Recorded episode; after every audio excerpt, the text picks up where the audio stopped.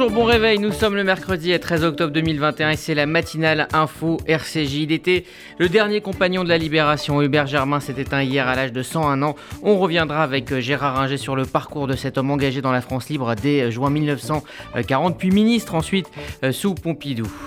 Faire revenir les touristes musulmans en Israël et tout particulièrement à Jérusalem pour faire avancer la paix, c'est une idée qui est en vogue dans la capitale israélienne. On en parlera avec Gérard Benamou ainsi que toute l'actualité israélienne. Et puis comme chaque mercredi, vous retrouverez en fin de demi-heure la chronique tech de Stéphane Zibi. Il nous parlera ce matin de la probable disparition de certains métiers. Bonjour Margot Siffer. Bonjour Eddy, bonjour à tous. Il est 8h passé de 1 minute et on débute cette matinale info par le journal. La matinale info, Rudy Saada. Le ministre de l'Intérieur Gérald Darmanin s'est entretenu hier avec le président de la conférence des évêques de France. Gérald Darmanin a affirmé que les prêtres qui avaient connaissance de crimes contre des enfants de moins de 15 ans devaient porter ces faits de pédocriminalité à la justice. Ils ne doivent donc pas y opposer le secret de la confession. On l'écoute. Je me suis permis de lui redire, comme je le dis à chacun des cultes, qu'il n'y a en effet aucune loi qui est supérieure aux lois de l'Assemblée nationale et du Sénat. Et qu'il n'y a aucune loi au-dessus de celle de la République. Que la République française respecte tous les cultes et qu'elle respecte toutes les confessions à partir du moment où elle respecte la République et les lois de la République. Mgr Eric de Moulin-Beaufort avait quant à lui jugé que le secret de la confession était plus fort que les lois de la République. Ses propos avaient fait polémique. Il a finalement déclaré hier que la protection des enfants était une priorité absolue en étroite collaboration avec les autorités françaises. Et puis toujours au sujet de la pédocriminalité dans l'Église, la Cour européenne des droits de l'homme a débouté des plaignants qui poursuivaient le Vatican. La nouvelle a de quoi surprendre en France une semaine après la publication du rapport Sauvé. La Cour européenne des droits de l'homme a débouté 24 plaignants. Ils avaient poursuivi le Vatican pour des actes de pédophilie commis par des prêtres catholiques. La CEDH invoque notamment l'immunité du Saint-Siège reconnue par les principes du droit international. Les plaignants avaient déjà été déboutés par les tribunaux belges. La juridiction qui s'est exprimée pour la première fois sur cette question leur a donc donné raison. La prolongation controversée du pass sanitaire est présentée ce mercredi en Conseil des ministres. L'opposition conteste cette volonté de prolonger le pass sanitaire jusqu'au 31 juillet 2022. Le texte durcit également les sanctions en cas de fraude au pass sanitaire. Jusqu'à 5 ans d'emprisonnement et 75 000 euros d'amende sont prévus. Rien d'alarmant, mais une variante de la souche Delta se propagerait en Europe. La souche aurait été découverte au Royaume-Uni. Elle s'étendrait actuellement à l'Autriche, la France, le Danemark et la Suède. Le directeur de l'OMS pour l'Europe craint qu'elle ne provoque un changement dans la nature de la maladie. Il craint également qu'elle modifie l'efficacité du vaccin. Et puis une réunion de l'Agence américaine des médicaments se tiendra demain et vendredi au sujet du rappel vaccinal pour les vaccins Johnson & Johnson et Moderna. Le feu vert n'est pas attendu avant au moins une semaine. L'Agence américaine des médicaments a déjà autorisé une 3e dose de vaccin Pfizer. Elle concerne les personnes âgées de plus de 65 ans et certaines personnes à risque. L'Union européenne dévoile aujourd'hui ses recettes pour contrer la flambée des prix de l'énergie. Alors que le cours du gaz s'est envolé à des records historiques, la Commission européenne proposera des mesures pour alléger les factures des consommateurs. Bruxelles va inciter les États à baisser les taxes sur l'énergie et à redistribuer les bénéfices de la hausse des prix aux plus démunis. La Commission doit également présenter des pistes de réforme plus ambitieuses. Elles seront examinées lors du sommet européen des 21 et 22 octobre prochains. Et puis l'Agence internationale de l'énergie lance un sérieux avertissement au sujet de la transition énergétique. Elle la juge trop lente. Le monde sera promis au réchauffement climatique et à des turbulences sur les marchés de l'énergie s'il n'investit pas plus rapidement dans les énergies propres, a-t-elle prévenu. L'instance fait ses déclarations à 2 semaines de l'ouverture de la COP26 à l'ONU. Elle lance de sérieux avertissements sur la direction que les politiques font prendre au monde. En Europe, les préjugés antisémites sont, d'après une nouvelle enquête, surtout répandus en Grèce et dans les anciens pays de l'Est, Didier Caramallo. 36% des Grecs, 27% des Hongrois et 23% des Polonais éprouvent des sentiments négatifs envers les Juifs. Ces 3 pays européens sont ceux où les préjugés antisémites sont les plus répandus. C'est le résultat d'une enquête lancée par l'Association juive européenne, le JIA, qui s'est penchée sur 16 000 personnes dans 16 pays différents. Conclusion, presque un tiers des Grecs, des Polonais et des Hongrois pensent, je cite, que les Juifs ne seront jamais capables de s'intégrer pleinement dans la société. Plus d'un Grec sur 2 croit également qu'un réseau juif secret influence les affaires politiques et économiques dans le monde. La proportion de ceux qui déclarent ne pas aimer les Juifs baisse selon l'étude à 11% en Allemagne, 8% en France et 3% au Royaume-Uni. Le président de l'EJIA s'est dit inquiété par les résultats de cette enquête qui montre, selon lui, que l'antisémitisme est profondément enraciné en Europe. On parle maintenant d'Israël avec Yair Lapid qui est actuellement à Washington, et Naftali Bennett, lui, rencontrera le président Vladimir Poutine la semaine prochaine, Margot. Le Premier ministre israélien s'envolera vendredi prochain pour la Russie. Les deux hommes discuteront d'une série de questions politiques, sécuritaires et économiques concernant les deux pays. Ils pointeront également du doigt les problèmes régionaux comme la menace iranienne. L'Union européenne débloque 1 milliard d'euros pour un programme d'aide en Afghanistan. Ce plan a été annoncé hier lors du G20. Il comprend 300 millions d'euros pour une aide humanitaire au pays. Elle s'accompagne d'une aide spécialisée pour les vaccinations, l'hébergement et la protection des civils et des droits de l'homme. Elle sera également à destination des pays voisins pour éviter un effondrement humanitaire. Et puis on apprend ce matin que les talibans ont rencontré une délégation de l'Union européenne et des États-Unis au Qatar. Ces islamistes doivent poursuivre leurs efforts diplomatiques pour obtenir un soutien international. Ils ont causé une grave crise en Afghanistan et paralyser l'économie. Le secrétaire général de l'ONU avait exhorté lundi le monde à faire des dons au pays pour son effondrement économique. Il a également demandé que soient tenues les promesses des talibans envers les femmes et les filles afghanes. Paris assure son respect fondamental de la souveraineté algérienne. C'est ce qu'a déclaré hier Jean-Yves Le Drian. Il assure qu'Emmanuel Macron a réaffirmé son profond respect pour le peuple algérien. Pour rappel, Alger avait rappelé son ambassadeur à Paris au début du mois d'octobre. Les relations entre les deux pays sont tendues depuis les propos du chef de l'État sur la question de leur histoire coloniale commune. Et on en parlera dans le détail dans un instant. Hubert Germain, le dernier compagnon de la Libération encore en vie, est décédé hier. Il avait 101 ans et avait été décoré par le général de Gaulle. C'est la ministre des Armées Florence Parly qui en a fait l'annonce en parlant d'un moment important de notre histoire. Seules 1038 personnes ont reçu le titre de compagnon de la Libération. Hubert Germain doit être inhumé au Mont-Valérien. Emmanuel Macron lui rendra également hommage ce vendredi lors d'une cérémonie aux Invalides.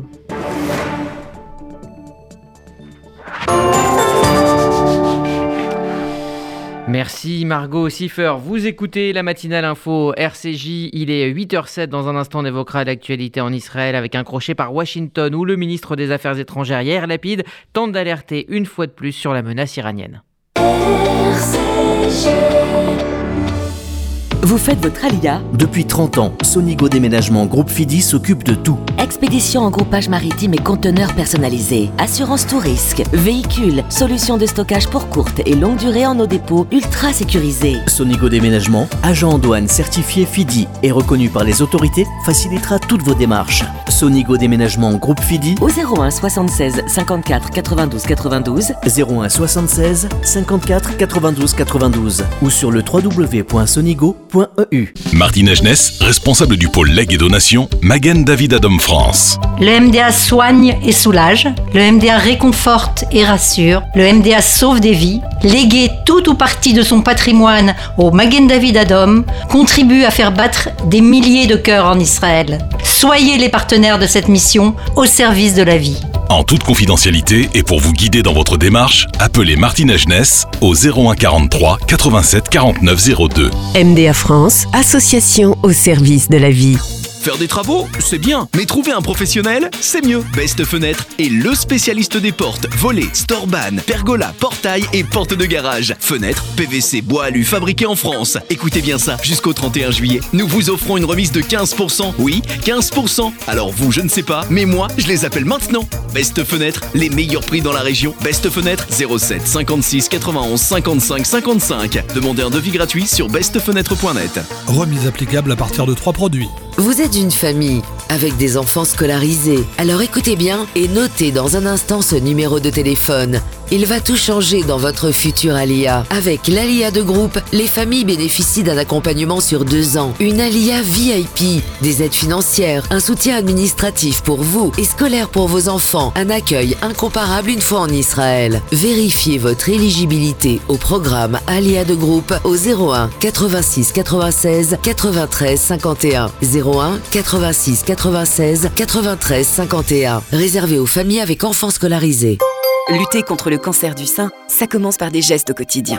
Réduire sa consommation d'alcool. Pour moi, un verre d'eau pétillante. Avoir une activité physique. Pas d'ascenseur, je prends l'escalier. Manger équilibré et varié. Bye bye les frites, vive les petits pois. Dès 50 ans, prendre rendez-vous chez le radiologue. Allô, il y a de la place pour une mammo ? Contre le cancer du sein, la prévention, c'est tous les jours. Dès 50 ans, le dépistage, c'est tous les 2 ans. Plus d'informations sur le site e-cancer.fr ou auprès de votre médecin. Une campagne de l'Institut national du cancer. RCJ. On a beaucoup parlé de la sécurité d'Israël et aussi d'Iran hier à Washington. Bonjour Gérard Benamou.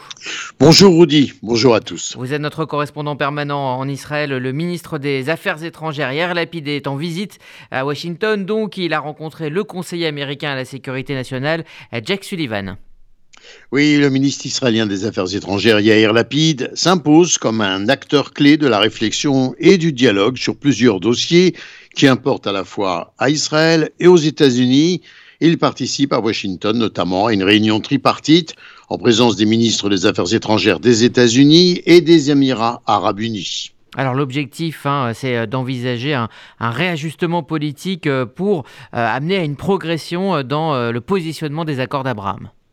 Oui, le secrétaire d'État américain Antony Blinken, le ministre des Affaires étrangères des Émirats arabes unis, le cheikh Abdullah Ben Zayed et Yair Lapid évoqueront des avancées dans les relations entre Israël et les Émirats depuis la signature des accords d'Abraham en septembre 2020.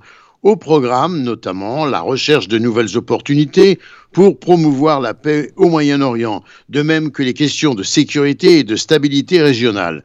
Du côté de Washington, aux affaires étrangères, on fait savoir que les accords d'Abraham ne remplaceront pas la recherche d'une solution à deux États avec les Palestiniens. Une concertation bilatérale de Yair Lapid avec le secrétaire d'État américain Antony Blinken prévue devrait, selon certaines sources, donner l'opportunité à Lapid de faire comprendre à son interlocuteur que trop de pression de Joe Biden sur Naftali Bennett pour aller à la solution de deux États pourrait conduire à la fin immédiate de son gouvernement. Alors le sujet qui préoccupe Lapid à Washington, c'est bien évidemment le dossier iranien.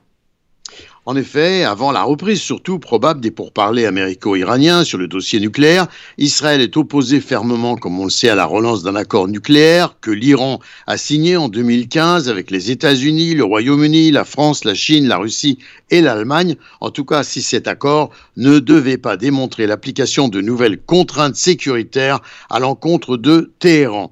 Le ministre israélien, ou plus exactement le ministère iranien des Affaires étrangères, a annoncé que Téhéran reviendrait certainement aux négociations sur l'accord nucléaire. La date de cette reprise, d'ailleurs, sera déterminée à l'issue des phases d'études et d'examens appliqués aux résultats des cycles précédents de pourparlers, affirme-t-on à Téhéran.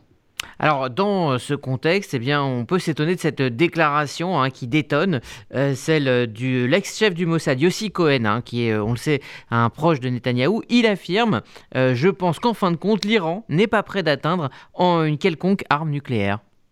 Oui, surtout lorsqu'on se souvient, Rudy, du climat anxiogène créé par l'ancien Premier ministre Netanyahou, actuellement dans l'opposition, au sujet de la proximité du danger nucléaire iranien.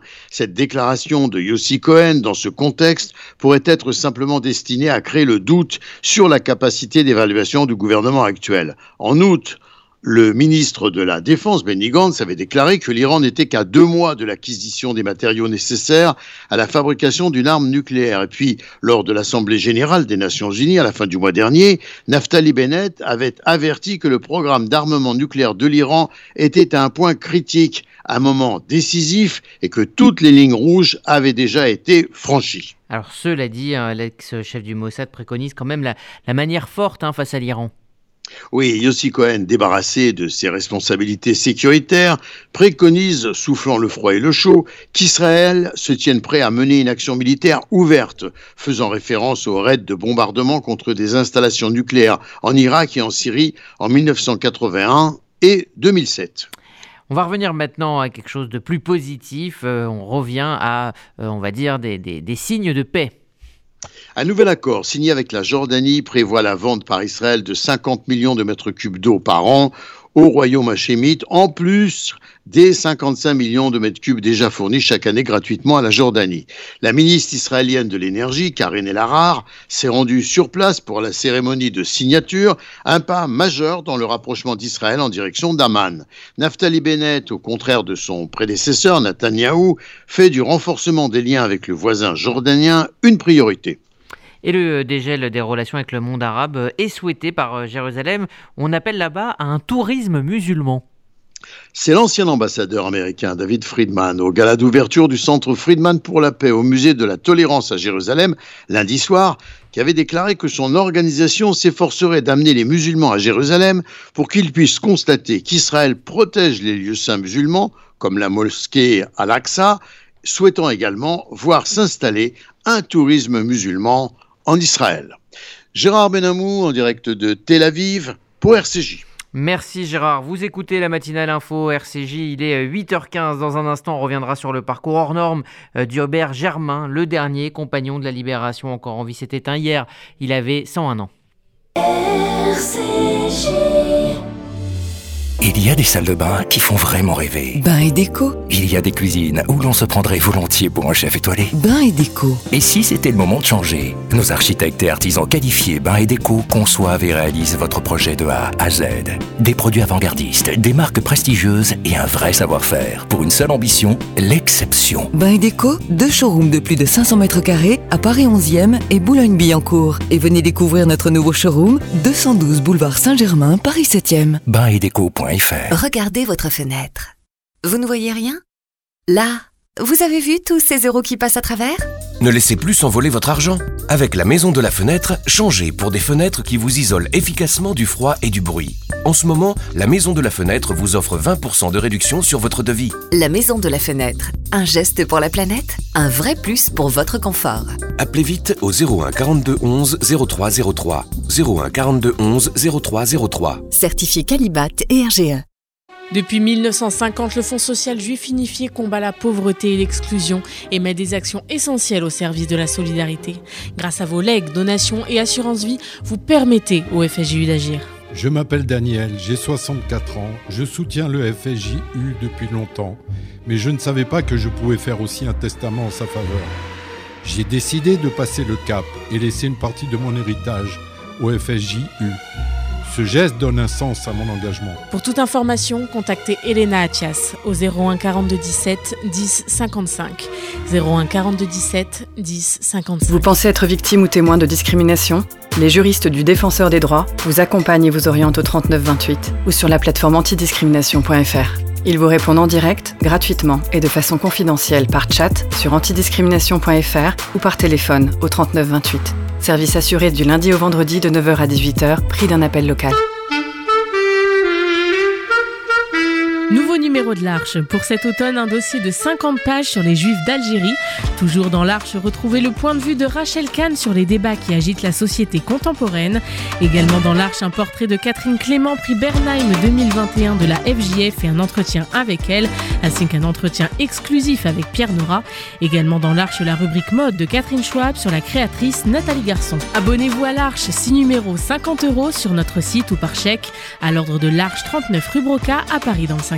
L'Arche, le magazine qui vous ressemble.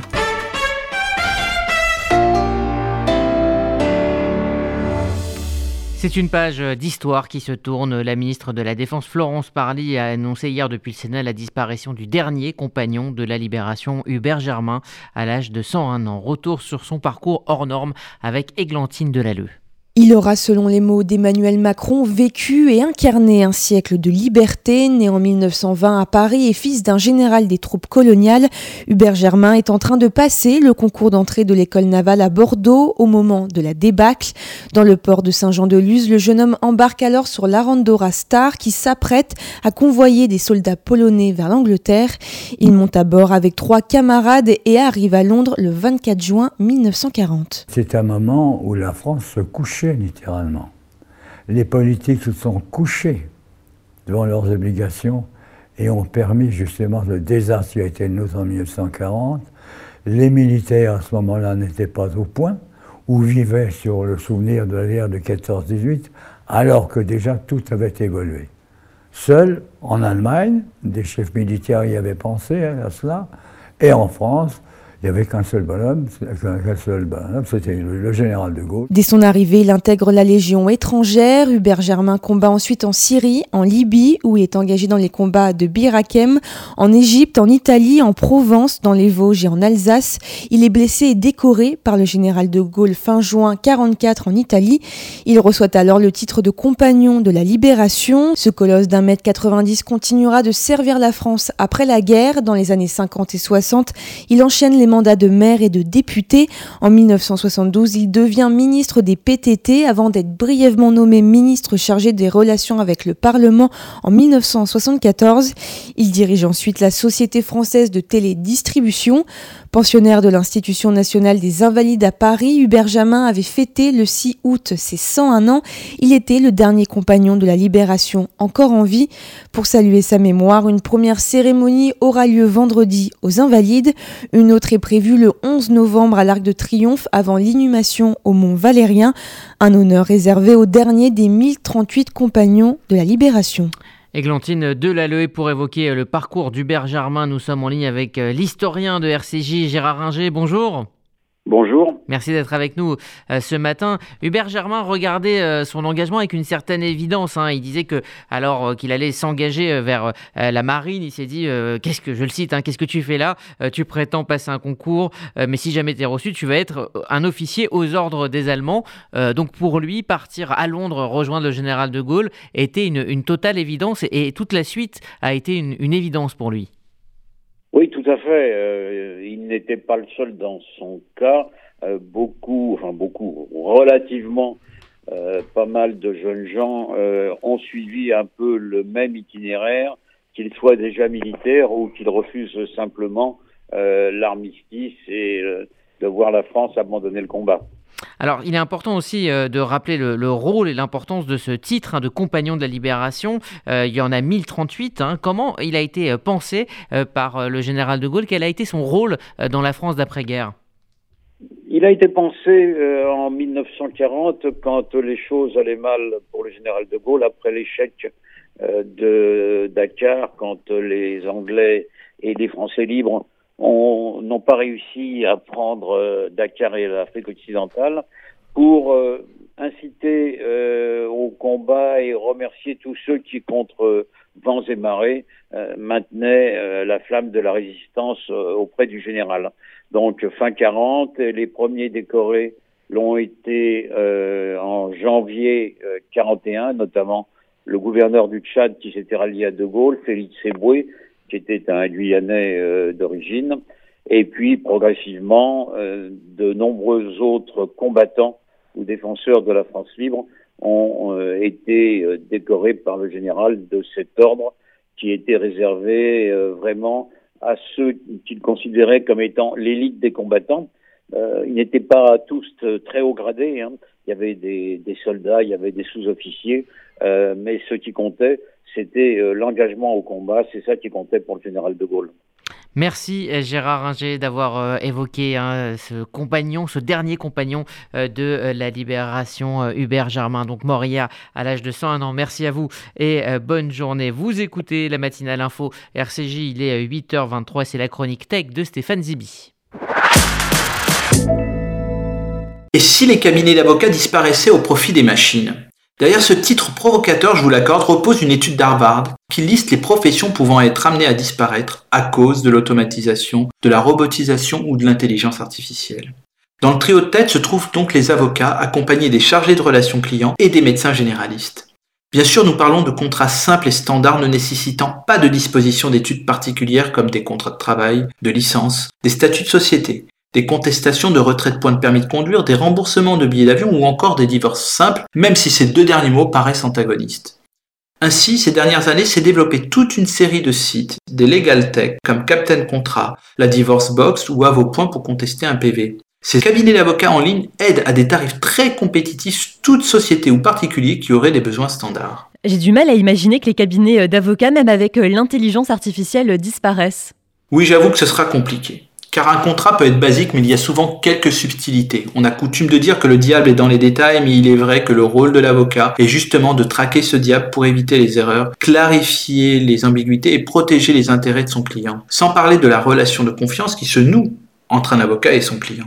Cependant, avec la crise du Covid, le télétravail qui s'est répandu et les évolutions du marché, les modèles des cabinets avec des coûts de structure importants doivent évoluer. Mais alors, est-ce qu'on va assister à un combat entre d'une part l'intelligence artificielle des Legal Tech et de l'autre part l'intelligence professionnelle des avocats ? Eh bien, je ne crois pas. Une structure mixte semble être le bon compromis en proposant d'un côté les nouvelles offres telles ces Legal Tech, en digitalisant ce qui peut l'être, et de l'autre en accompagnant dès que nécessaire son client pour apporter les solutions les plus pertinentes et personnalisées. Cet entre-deux commence à arriver dans certains cabinets comme Bold ou Harley Avocat avec son site Let's Startup Together. Il propose des forfaits mensuels à coût compétitif tout en permettant aux entreprises et entrepreneurs de bénéficier de l'expertise et de l'expérience d'avocats qui répondent à leurs besoins quotidiens et donnent leurs conseils pratiques sans appuyer sur l'horloge aux honoraires. En conclusion, je reprendrai les propos de Gérard Ringer, avocate experte en droit du numérique. L'avocat de demain doit aussi être innovant et créatif pour se différencier de la machine. L'avocat créatif explore les limites de l'impossible. Il ne se contente pas de faire de la conformité. Il va au-delà du droit et non pas en dehors de la loi, mais bien plus loin que la loi. À la semaine prochaine! La chronique tech de Stéphane Zibi. Vous écoutez RCJ, il est 8h25, voici la météo de Sylvie. Bonjour à tous, à Paris il fera beau malgré quelques nuages tout au long de la journée, des températures qui ne dépasseront pas 15 degrés. À Marseille plein soleil, température comprise entre 8 degrés ce matin et 18 degrés cet après-midi. Et à Tel Aviv l'état du ciel sera changeant, de belles éclaircies ce matin mais cet après-midi le ciel se couvrira. Côté température 27 degrés maximum. Bonne journée à l'écoute des programmes de RCJ. Merci Sylvie, c'est la fin de cette matinale info RCJ. RCJ continue évidemment sur le net et les applis pour la FM. Rendez-vous à 11h avec Essentiel, le rendez-vous culture de RCJ présenté par Sandrine Seban qui reçoit Christiana Reali pour sa pièce Simone Veil, les combats d'une effrontée. C'est au théâtre Antoine et elle reçoit également Sacha Asperling pour son livre Le fils du pêcheur chez Robert Laffont. Et puis on se retrouve à midi avec notamment le billet d'humeur de Patrick Lugman et puis un nouveau rendez-vous avec Laurence Goldman, Gabriel Alperne et Roger Paul Droit. L'atelier philo, ça sera à 12h30, l'actualité vue par la philo. Voilà pour le programme de la journée. Également Objectif Santé avec Karen Tayeb à 13h. Voilà donc le programme de cette journée que je vous souhaite excellente sur l'antenne de RCJ.